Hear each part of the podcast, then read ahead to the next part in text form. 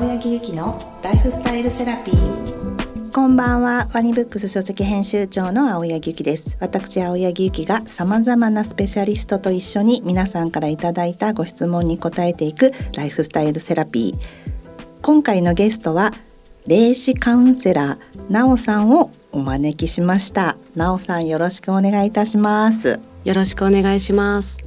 まずあのなおさんのご紹介をさせていただきますと会いに行ける霊能者として口コミが広がり見えない世界から感じ取ったことをベースにご相談者の未来にとって必要なアドバイスを日々されているということでで今や予約が取れないくらいの大人気になっておりあの引き寄せの法則でもある有名な作家の奥平亜美さんがとても信頼を寄せている方でもあるのですが、なおさん今日はよろしくお願いします。よろしくお願いします。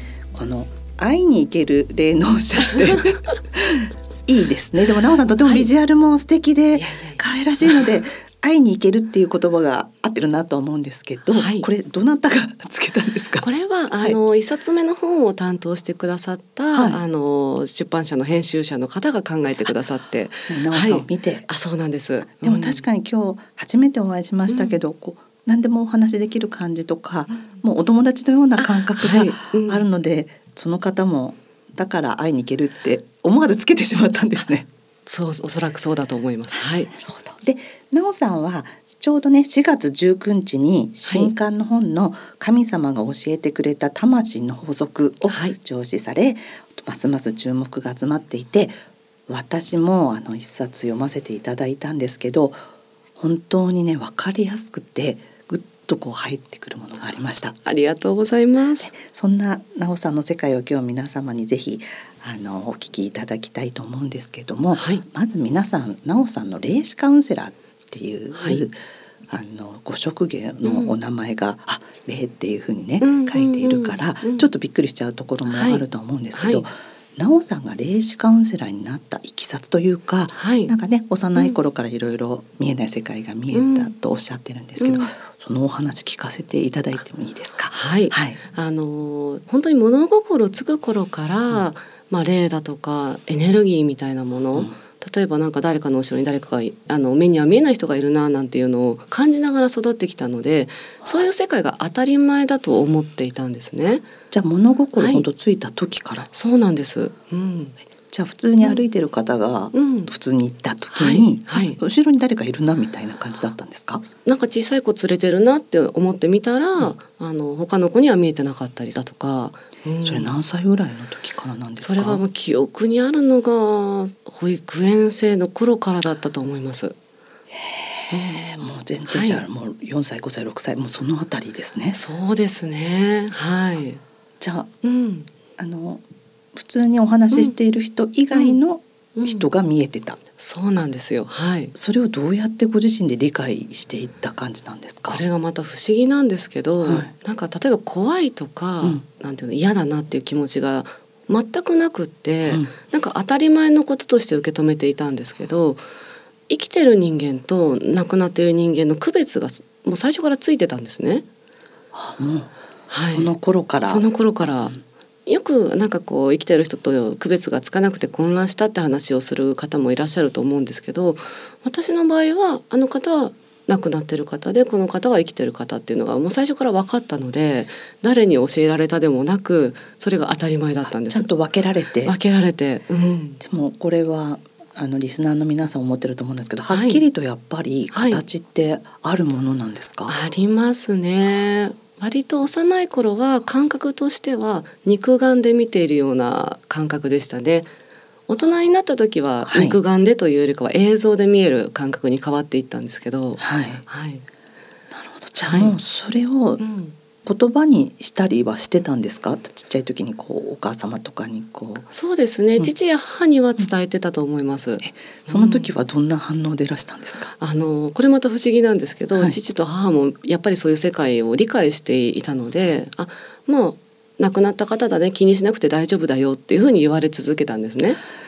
でもなおさんそれって一番成長過程で自己肯定感をね育んでくださる親御さんだったってことですよね。はい。うん、今振り返ると本当にそう思いますね。でだそのなおそんな変なこと言わないのって言ったら、そうそこで自分はうん。おかしいとか、そういうふうになってしまうけど、あ、はい。うん。そうなんだっていう、うん。ナチュラルに、そうなんですよ。来られたってことですもんね。認めてくれた上でうん。気にしなくていいっていうところまで当たり前のことだから大丈夫だよっていうふうに伝えてもらってたのでだから恐怖感とかそういったものを持たなかったんだと思います。でもそれも本当に親御さんが素晴らしいっていうこといやが。本当そう思います。ね、なおさんのやっぱりあの本とか読んでるとやっぱご家族うんのやっぱりなかなか難しい縁とかってある時に、うん、なおさんとご家族はそういう本当に素晴らしいそうですね。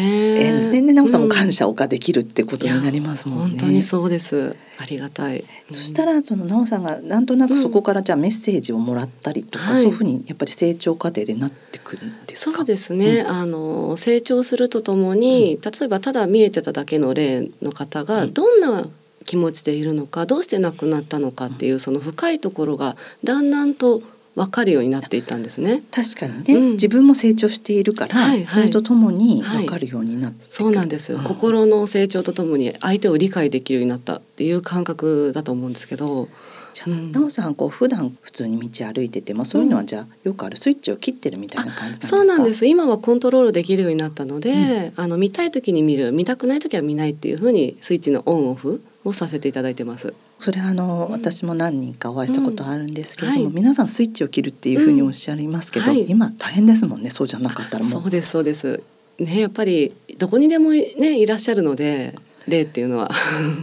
いらっしゃるんですね。はい それがスイッチ切れるようになったのも、うん何か成長の過程とか何か技があったりすそれはるんですか？やっぱりあの修行してくる中であのいろいろまあそれこそ師匠に教わったりだとか、うん、じゃあその師匠に出会われる感じとかっていうのはどういったいきさつでという？なんかそれも本当にご縁だなって思うんですけど私が21歳ぐらいの時にあのある時急になんで私そもそも霊が見えるんだろうっていう気になりだした時期があったんですね。まあ本当にそうで21歳ぐらい多感だし急にこう疑問を思うみたいな。自分の人生を考える時期にちょうど重なったんだと思うんですけどそれまではあの霊が見えたとしても普通に生きていくだろう生きていこうっていうふうに思ってたんですけどなぜか急に気になってちょっと自分のことをしもうちょっと知ってみよう調べてみようっていうふうに思った時にはいいろんなご縁がつながってそれこそ気になりだしてから半年と経たず師匠に出会えてるんですよ。師匠っていうのはどなたなんでしょうか？えっ、と真言密教のお坊さんなんですね。で、あのご自身もやっぱり霊能があって、まあ修行されて人助けをされてる方だったんです。はい。はい。お師匠さんとはいなるようなふうにこう出会われて、そこからじゃあもうはい。今までずっと来られてる感じなんですか？そうなんですよ。今でもお世話になってます師匠には。ね、先ほどはいあのお会いした時にちょっと、うん実はね滝行もされてるっていうお話もしはい。されていて、はい。まだそういうきちんと修行もされていたり、自分をクリアにね、うん。保つためにともおっしゃってましたけども、はい。あそうなんですね。でその21歳でちょっと疑問を感じて、で真言密教のお師匠様にお会いされて、うん。そこでこう職業にされようと思ったんですか？そうですね。あのそれで本当にもうお仕事にしようっていう感覚っていうよりかは何か自分の力を人のために使えないだろうかっていうふうに思ったんですね。その師匠が人助けしている姿を見てあいいな私もこういうふうになりたいなって思えたので、まあ、あのほんの少しそれができるならちょっと頑張ってみようかなっていう気持ちで入ったっていうのが一番最初でしたね。じゃあ,、うん。あの逆にその中学、高校の時とか、うん。まあ見えててまだ、うん。ご自身もねまだ確立されてない時だけど、はい。はい友達からちょっとうん言われたり、うん。ちょっと言っちゃったりとか、うん。そんな感じのご経験もあるんですか？ありますね。やっぱりあの人から相談を受けるっていうのは昔から多かったんですね。それはあの、うん。さんが見えてる見えてなく関係なく。関係なく、はい、あなんとなく聞いてくれそうとかあそうそういうこと話しやすいっていうふうに言われることも多かったので、うんうん。人から相談を受けてそれに応えて元気になるっていうことはもともと喜びとして持ってたんですよね。そういうことができるっていうことは。うん。じゃあ例えばですけど、うん。そのあの中高とかだと恋愛で、はい。まあ、彼とかとうまくいかないって言った時には、うん。まだスイッチとか関係なく「えうん。その彼ってあんまりいい感じが見えない」とかそういうこと。それもありましたね。なんか変なのついてるよみたいな。そうなんでですよね。ありました。ただその時まだ言葉はあまり知らなかったので、うん、あの今だったらもうちょっとうまく伝えられるかなって思うんですけど当時やっぱストレートにね言ってしまってたかなって思います。どんな感じでストレートで？いやあのまあそれこそ浮気してるよとか、例えばですよ。もうはい、もうそうですよね。まあでも本当にそれはもう奈緒さんの若い時の家庭だからですけど、それはなんとなく見えちゃったりしたんですか？そうなんですよね。映像がパッと入ってきちゃうんですよ。例えば別のこと一緒にいる映像とかでお友達のことを思ってやめときなって伝えたいからその理由もね伝えるじゃないですか。そっかじゃあその、うん良くないダメンズのなんとなくパワーとかエネルギーがパッと奈緒さんに見えるっていう、そうですね。イメージですか、どっちかっていうと、そうですね。それは生きているけれども、はい、あの生き量とも書かれてね、エネルギーも良くないエネルギーがみたいな感じだったんですか、やっぱりなんか思考って全部エネルギーなので情報って伝わってくるんですよね。思考あ考え、はい、そうあのそのね男の子がそのお友達のことを本当に大事に思ってるかどうかっていうのってそれも全てエネルギーなのでなるほど、そのエネルギーを読み取るっていうことができてしまったので。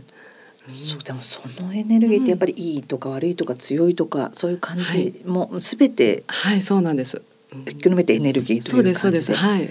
だからあれですよね、うん、悪いことを考えててもすごいそれが強いエネルギーもあれば、はい、いいことを考えていても、すごい弱々しいエネルギーもあればっていうことなんですね。でもなんとなくそう、思考が見えるっていうことってすごく納得というか、なんとなく感じとしてわかります。そっかそういう奈緒さんの経験を、で師匠に出会えてでちょっと人のためとしてね、はい、相談ですもんね。相談されて、うん、何かその奈緒さんが思考を読み取ったり、うん、見えないものを見てでその方がまあ言葉で言うと救われるとか、うん、まあ、元気になっていく、はい、今までもすごいいろいろ見られそうですね、はい、いろんな方と出会わせていただきました。うん、でもその方たちやっぱり自分の中でだけでは解決できないようなことを、うん、まあ、奈緒さんに見ていただいて、はい、アドバイスいただいて、まあ、思考を変えたり、はい、ストンと言葉が降りてきて、うんうんうん、っていうことをずっと見られてやってらっしゃるってことですもんね。そうですね。はい、すごいもう奈緒さんにも徳がもう でも本当奈緒さんのお顔見てると、うん、剣がないですもんね。そうですか。剣がある人ってじゃあ誰って なっちゃいますけど。そうですね。でも本当にあの。うんちょっとこう剣がある方って私も思うんですけど、まあ多分すっごく悩みを抱えてたり、なんかこう常にこうネガティブにコミュニケーションは寄ってたりしてるんではなく、まあ奈緒さんお綺麗なのもありますけど、ありがとうございます。本当にこうない和顔ってね。あのご著書にもありましたけど、はい、常に笑っているっていうね、そういう感じをお見受けします。でもそれも全部師匠のおかげなんですよね。師匠がもう笑えって私にずっと言い続けてくれて教えていただいたんです。どんな時もとにかく笑う、ということが、はい、そうですね。それはもうすべての人にも言えることってことなんですね。ねどんなに辛いこと苦しいことあっても必ず乗り越えられるからだから笑えっていうふうに言い続けてくれたんです。笑いたくなくてもとにかく笑うっていう。そうなんですよね。うん、それはもう師匠のお言葉で、はい、もう野さんも続けてらっしゃってるし、うんうん、ご相談者に来るクライアントの方にもお伝えしていること、はい、そうですね。なんですね。言葉を変えてでも結局はそういうことを伝えたいっていう思いがやっぱり強いので。絶対どっかで救われるっていうとか、うん、なんとかなるっていうことをお伝えし,、してってるっていうことなんですよね。はい、そのじゃあ奈緒さんがあの師匠に出会われてご職業ということではないけれども、うん、そういう活動をして本当になんかこう職業としてやろうとこうご自身で自覚というか何かマイルストーン的な時ってあったんですか？あの何度も覚悟を問われることってあったんですよ。今今に至るまで、はい、本当にこの仕事を続けていくのあの人のために動いていくのっていうまあいろいろ自分自身試されるようなことを何度も経験して、はい、そこでじゃあ本当に私は続けていきたいのかいけるのかっていうのを、まあ、自分で自分に問いかける機会っていうのは何度もあってだから一気にそっちに行けたっていうよりかはちょっとずつちょっとずつ気持ちを整えさせていただいて今に至るっていうイメージなんですね。でもそうですよね。奈緒さんは奈緒さんの人生もありますし、奈なおさんがこれをやっていくっていうふうに、こちらから見るとやっぱりこう追い風のようにどんどんどんどんいかれてる感じはありますけど、うんうんやっぱり覚悟だったり、はい。っていうのをずっとこう年々ちゃんと積み重ねてきたみたいなイメージですか？うん。今思うと一番最初にした覚悟っていうのはもう全然浅いものだったなっていうふうに思うんですね。いろんなことがあってその都度覚悟が深まっていったっていう感じがしますね。確かに。それでなおさんのところにね、来られる方はみんなどうしても辛かったり心が病んでたりしている方がなおさんのところにいらっしゃるから、やっぱそれをなおさんが受け止めて、でもそれで終わるわけじゃないですもんね。やっぱなおさん自身もね、う。ん。いろいろ受けるものもありますもんね。はい。はい。そうなんですよね。やっぱりあの本当に目の前の人を幸せにしたい、良くしたいっていうふうに思いながらやってるんですけど、でも悩みが深ければ深いほど自分にできるのかなとか、本当に自分がこの方を元気にできるのかなっていうその自信のなさもあった時期もあったので。そういうお優しいなおさんだからこそまたね、そこでもうあのカウンセリング終わってその後こうなんかもう全く気にしないよみたいな方も、まあ、いらっしゃるとは思うんですけど、うんうんやっぱり全身全霊でやっぱり救いたいというお気持ちでやってらっしゃるからって、うん。うん。本当にそして会いに行ける 霊能者と名前を付けた方、ね本当素晴らしい本当なんかこう聞いていただける感じがやっぱりありますものね。ね。そそしてもうご職業として、はいカウンセラー歴はもう15年以上やられてるんですよね。はいそうです。今はどういう形でのうん。状況なんですか？例えば予約をこういうふうに取ってるとか、例えばこうはい。毎日うん。こういうようなあのスケジュールでやってますとかっていうとどんなあの基本は予約制ではいやらせていただいてて、あのそんなに一日の枠が多くないんですけども、あのマックスであの多くても三枠ぐらいでしか設けてなくて、そうですよね。いろんなお話を聞いてね。そうなんです。はい。うん、でそれがまあ今本当に二三ヶ月はずっと予約で埋まってるような状態で、じゃあ基本的にはカウンセリングをずっとやられていはい。るような感じなんですね。はい。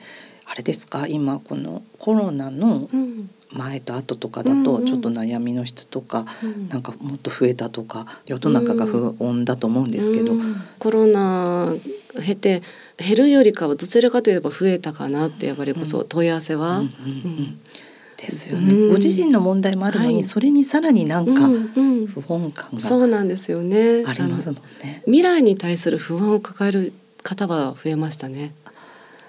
ね、んご著書の中でもすごいね、こううん未来への不安っていうのをすごく持たれてるっていうふうにもね、書かれてましたけれども、もう見えない未来に対しての不安とかももうあるっていう方やっが多い。ぱりなんかあのこのままだとそれこそ大きな枠で言うと日本はどうなっちゃうんだろうっていうふうに心配なさる方も増えましたし、うん。まあそれも思いますよね。うん。今までちょっと思ってなくても、うん。こんなにうん経済が不安でとかなると、自分の家じゃなくても日本っていうはい。でもすごく不安が大きいみたいな方うんもうん増えてきてるってはいいう、そうですね。うん。かそれをなおさんにうん。ぶつけるっていうことですね。日本、はい。そう大変ですね。日本まで 日本まで背負ってどうなるんだろうっていうふうに言う方も。